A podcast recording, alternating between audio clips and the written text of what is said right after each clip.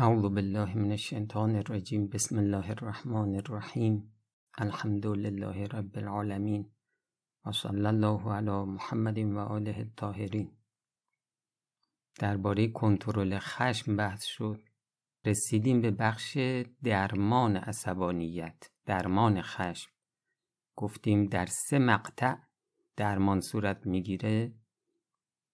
قبل از عصبانی شدن حین شروع عصبانیت و بعد از عصبانیت. و اون موقعی که عصبانیت در اوج هستش دیگه این درمان بشو نیست. یا درمانش فوقالعاده سخته. خب در درمان قبل از عصبانیت که بهترین نوع درمان هست گفتیم که چند تفکر داشته باشه. اگر این عناوین نوشته بشه گاهی بهش نگاه بشه بسیار عالیه. چون این تفکر ممکنه که مثلا همینطور که شما دارید قدم می‌زنید برید سر کار برید محل تحصیل. چند دقیقه تفکر در آثار مخرب عصبانیت. همین تفکره باعث تنفر از عصبانیت میشه و خیلی مؤثره حالا چند تفکر؟ یکی تفکر در آثار مخرب عصبانیت. این آثار زشت عصبانیت که قبلا عرض شد اینا رو اگر داشته باشیم یادمون نره گاهی تکرار کنیم. حالا یه فرصتی پیدا کردیم چند دقیقه ای تفکر کنیم در آثار مخرب عصبانیت. یا حتی بعد از نماز صبح که می‌خوایم مشارطه کنیم اون موقع یه نگاهی با آثار مخرب عصبانیت بندازیم. ببین شما تمایل داری گرفتار این آثار بشی. بعد تصمیم بگیر که از عصبانیت فاصله بگیری. تفکر دوم اینا رو قبلا عرض کردیم دیگه. خلاصه بحث های قبله تفکر در آثار زیبای حلم و کزم غیز و عصبانی نشدن. سوم تفکر در پشیمانی بعد از عصبانیت. آدم عصبانی بعدش پشیمون میشه. بعد اگر آدم عقلش سر جاش باشه چرا عاقل کند کاری که باز آرد پشیمانی؟ تو که می‌دونی اگر عصبانی بشی پشیمون بشی چرا عصبانی میشی؟ چهارم تفکر در این که آدم در عصبانیت اول به خودش صدمه می‌زنه. پنجم تفکر در این که مورد نکوهش مردم واقع میشه. خب ششمیش اینه که ما سعی بکنیم فضیلت بسیار مهم صبر رو کسب بکنیم و فضیلت بسیار بسیار مهم عفو رو کسب بکنیم. این از روایت قبل معلوم میشه دیگه. در روایت قبل خدمتون عرض شد که اگر آدم عصبانی بشه نتونه بره جواب اون کسی که عصبانیش کرده رو بده این خودخوری می‌کنه خودخوری می‌کنه بعد به اون نمی‌تونه صدمه بزنه اما خودخوری می‌کنه و چه بسا عصبانیتش رو روی جمادات هم خالی بکنه اینجا چی بهش میگن؟ اینجا بهش میگن که کاشکی صبر می‌کردی. حالا اگر بتونه که نه طرف مثلا زورش کمه من زورم به اون می‌رسه. برم حسابشو برسم مردم باز نکوهش می‌کنن. یعنی کاشکی عفو می‌کردی. از این روایت معلوم میشه اگر ما صبر بالا بخشش بالایی داشته باشیم عصبانی نمیشیم. یا بسیار کمتر عصبانی میشیم. ما تو دنیایی زندگی می‌کنیم که قطعا مورد آزار و اذیت از جانب مردم حتی نزدیکان. حتی ما تو زندگی مشترک بسیار اتفاق میفته دیگه الان همه براشون بدیهیه.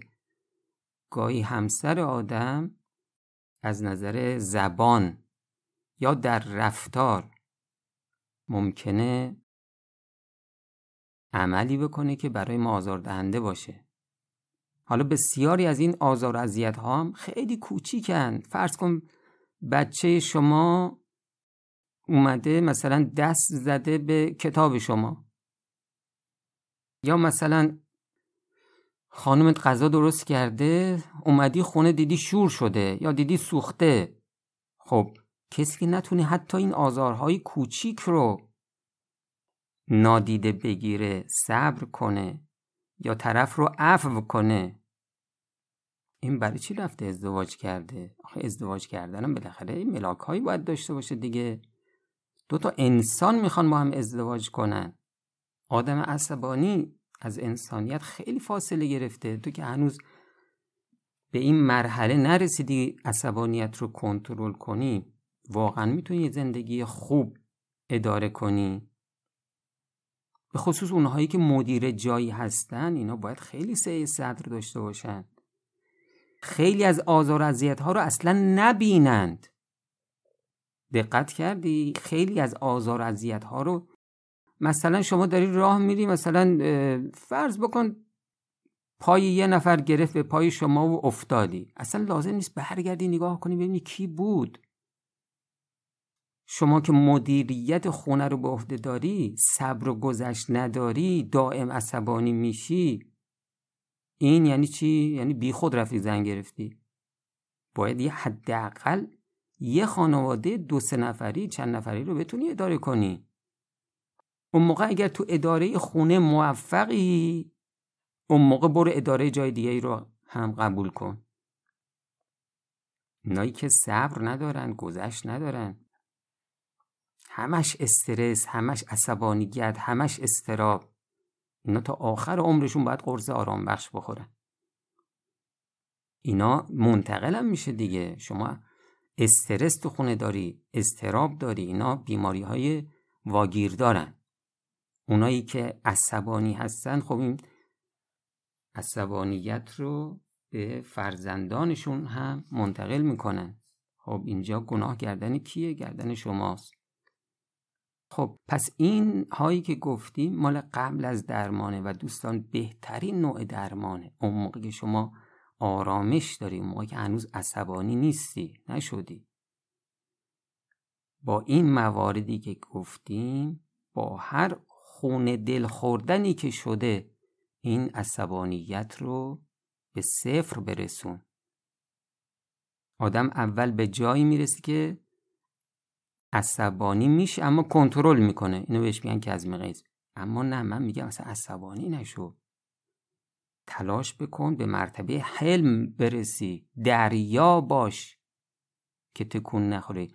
تو تعریف عصبانیت گفتیم از بزرگان که اینا میگن جوشش. جوشش خون قلب. اگر ما از این خون قلبمون دریا بسازیم. اون موقع حالا دریا رو یه نفر دستشو بزنه تو دریا تکون بده. دریا متلاطم میشه. ما خون قلبمون رو دریا کنیم که به این آسونی متلاطم نشه. خب این پس اقدام زمانی که ما عصبانی نیستیم. حالا اقدام زمانی که داریم آروم آروم عصبانی میشیم و اینو داریم درک می‌کنیم. وقتی شما مثلا داری با همسرت با فرزندت با پدرت مادرت با دوستت داری سر موضوعی بحث می‌کنی اما شما می‌بینی آروم آروم نزدیکه که عصبانی بشی. اینجا باید فورا دست به کار بشی. یه اقداماتی انجام بدی که احتمال عصبانیت رو به صفر برسونی. چون اگر این عصبانیت برسه به اوج دیگه کار سخت میشه و بسیار بسیار خطرناک میشه. خدایی نکرده اگر رفتاری با پدرت با مادرت با همسرت با فرزندهات خدایی نکرده حتی با فامیل با مردم عادی. رفتاری داشته باشی که خون به دلشون کنی. شاید هیچ وقت این جبران نشه. و شاید اثری تو همین دنیا فوری داشته باشه که دیگه نشه جمعش کرد. خدا رحمت کنه. این آقای مشتهدی رحمت الله علیه ایشون میفرمود که تو این محله یه جوونی بود یه بار سیلی زد به صورت پدرش. نعوذ بالله می‌گفت خیلی طول نکشید. چند روز بعدش دیگه جوون مرگ شد و از دنیا رفت. خب حالا اینجور مواقع ما باید اقداماتی انجام بدیم. اون موقع که می‌بینیم داریم عصبانی میشیم فوری باید دست به کار بشیم. قدم اول چیه؟ قدم اول یاد خداست. ترجیح میل خدا بر خودخواهی و میل خود. خدا میلی داره منم میلی دارم. میل خدا رو ترجیح بده. خوش به حال اونایی که عبد خدا هستن. عبد خدا سر خود نیست. میل خدا رو بر میل خودش ترجیح میده. کسایی که به خدا به عظمت خدا به ولی نعمت بودن خدا ایمان دارند. کسایی که ایمان دارند عالم محضر خداست. بهترین کار برای اینها یاد خداست. به خودت بگو عصبانی نشو تا خدا هم عصبانی نشه نسبت به تو. ببخش تا خدا ببخشه عصبانی نشد تا در چشم خدا در چشم امام زمان بزرگ باشی عزیز باشی. این خون دل که آروم آروم می‌خواد به جوشش در بیاد علا به ذکر الله تطمئن القلوب. با یاد خدا این دریایی که در آستانه متلاطم شدن هست رو آرومش کن. امام صادق علیه السلام فرمودن او از زوجل الا بعض انبیاء. خداوند از زوجل به یکی از انبیا چنین فرمود یبن آدم اذکرنی فی غضبک. از کرک فی غضبی. اون موقع که عصبانی می‌خوای بشی منو یاد کن. تا منم اون زمانی که عصبانی میشم تو رو یاد کنم. خدا میگه که من روز قیامت که عصبانی می‌خوام بشم یاد تو می‌کنم که تو اون هنگامی که می‌خواستی عصبانی بشی یاد من کردی و عصبانی نشدی. حالا هم که من دارم عصبانی میشم یاد تو می‌کنم و غضبم رو شامل تو نمی‌کنم. لا ام حق کفی من ام حق تو رو با هلاک شدگان قرار نمیدم. ورزبی منتصرن. و ان انتصاری لکه خیر من انتصارک لنفسک حدیث خیلی زیباست ها. میفرماید که ببین آدمی که عصبانی میشه خب می‌خواد بره حال طرف رو بگیره دیگه. می‌خواد بره حسابشو بذاره کف دستش. این که می‌خوای حال طرف رو بگیری اینو بهش میگن انتصار. یه نفر که تو رو عصبانی کرده می‌خوای بری یه جوری بهش صدمه بزنی. صدمه جانی مالی آبرویی. اینو بهش میگن انتصار. خداوند میفرماید که تو که عصبانی شدی و می‌خوای بری حساب طرف رو برسی. بذار من حسابشو برسم. من حسابشو برسم خیلی بهتره از اینکه تو بری حسابشو برسی. ببین حدیث چقدر قشنگه. خب طرف به خودش چی میگه؟ میگه که مثلا این فلانی فلان آسیب رو به من بزنه. می‌خواد بزنه. من باید برم. یعنی بهانه این که بره عصبانیتش رو اعمال کنه اینی که اون یه خطایی کرده در حق من. خب حالا خدا میگه که خیلی خوب تو می‌خوای بری ادبش کنی. خب چرا نمیسپاری به من؟ بذار من ادبش کنم. تو آرامش رو از دست نده. مؤمن رو خدا ازش حمایت می‌کنه دیگه. باز امام صادق علیه السلام فرمودن لو قال احدکم اذا غضب اعوذ بالله من الشیطان الرجیم ذهب عنه غضبه. اینم یه قسم دیگه از یاد خداست. هر وقتی داری عصبانی میشی خب گفتیم دیگه شیطان در آدم نفوذ کرده دیگه. شیطان می‌خواد الان نفوذ بکنه. امام صادق علیه السلام میفرمایند که با تمام وجودت بگو اعوذ بالله من الشیطان الرجیم. تا این شیطان که می‌خواد تو رو عصبانی کنه این از تو دور بشه. باز امام صادق علیه السلام فرمودن هنگام عصبانیت بگو اللهم اذهب عنی غیظ قلبی. خدایا این عصبانیت قلب منو ببر. و لی ذنبی. گناه منو ببخش. و اجرنی من مزلات الفتن. منو از گمراهی های فتنه ها نجات بده. عصبانیت کلید فتنه هاست اینجا در دعا آدم میگه که خدای منو از فتنه ها نجات بده. اسالو که به رضاک و اعوذ بک من سخطک. من رضای تو رو می‌خوام. پناه می‌برم از خشم تو. خدای از تو بهشت تو رو می‌خوام. و اعوذ بک من نارک. منو از جهنم پناه بده. اسالو که الخیر کله. من از خیر همه خیرها رو از تو می‌خوام. همه شرها رو می‌خوام تو من ازشون حفظ بکنی. اللهم ثبتنی علی الهدا و الثواب و اجعلنی راضیا مرضیا غیر زال ولا مزل خب اینم یه دعا برای اینکه عصبانیت فروکش کنه. باز یه دعای دیگه از امام صادق علیه السلام نقل شده. وقتی عصبانی شدی سلوات بفرست و این دعا رو بگو. یذهب غیظ قلوبهم. این آیه قرآنه این فراز. یذهب غیظ قلوبهم. اینو میگی بعدش میگی اللهم مغفر ذنبی و اذهب غیظ قلبی و اجرنی من الشیطان الرجیم. ولا حول ولا قوت الا بالله العلی العظیم. اینم یه دعا. یا باز از امام صادق علیه السلام نقل شده ایشون منصور لعنت الله علیه خلیفه وقت ایشونو خواست.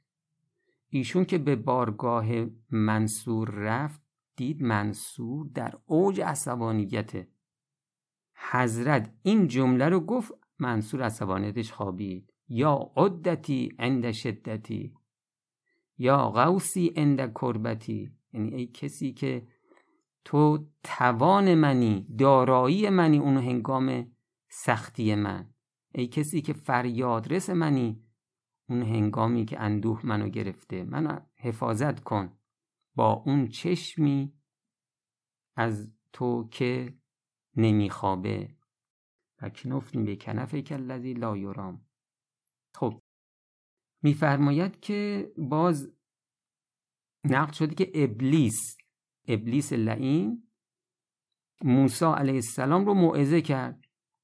گفت از عصبانیت بپرهیز و اون موقع که عصبانی شدی بگو لا حول ولا قوت الا بالله العلی العظیم. خب اینم از کار. و خدمتون عرض کردم این از کارم دو قسم شد دیگه. یه قسم اینه که به خودت بفهمونی عبد خدایی. عبد خدا که سر خود عمل نمی‌کنه. عبد خدا در هر لحظه عبد خداست. یعنی غلام حلقه به گوش. نگاه می‌کنه ببینه خدا الان اینجا چه امری داره. این طرف مثلا به من آسیب زده. من می‌خوام مثلا بهش صدمه برسونم. الان عصبانی شدم. اما خدا میگه عصبانی نشو. خب مولای من داره میگه عصبانی نشو. من فوری باید بگم چشم. عصبانیتمو بذارم کنار. یه نوعش این بود یه نوعش هم این ادعیه بود. یه چند تا دعا بود که آدم یکی از اینها رو داشته باشه اون هنگامی که می‌خواد عصبانی بشه اگر بتونه تکرار کنه بسیار خوب عصبانیتش میخوابه. خدمت شما عرض بکنم که خب ما داریم سرنوشتمون رو تغییر میدیم ما دقت داشته باشید بس فوق العاده مهمه. ما سرنوشت خودمون رو می‌خوایم زیبا ترسیم کنیم. برای چند سال؟ ده سال پنجاه سال صد سال هزار سال یک میلیون سال. ما با این بحث می‌خوایم سرنوشت خودمون رو زیبا ترسیم کنیم تا خدا خدایی می‌کنه. بحث فوق العاده سرنوشت ساز. و تا خدا خدایی می‌کنه سرنوشت ما رو تعیین می‌کنه. نخواهید که خدایی نکرده ما با ضعف در این بحث عصبانیت از دنیا بریم که کار فوقالعاده خراب. و السلام علیکم و رحمت الله و برکاته.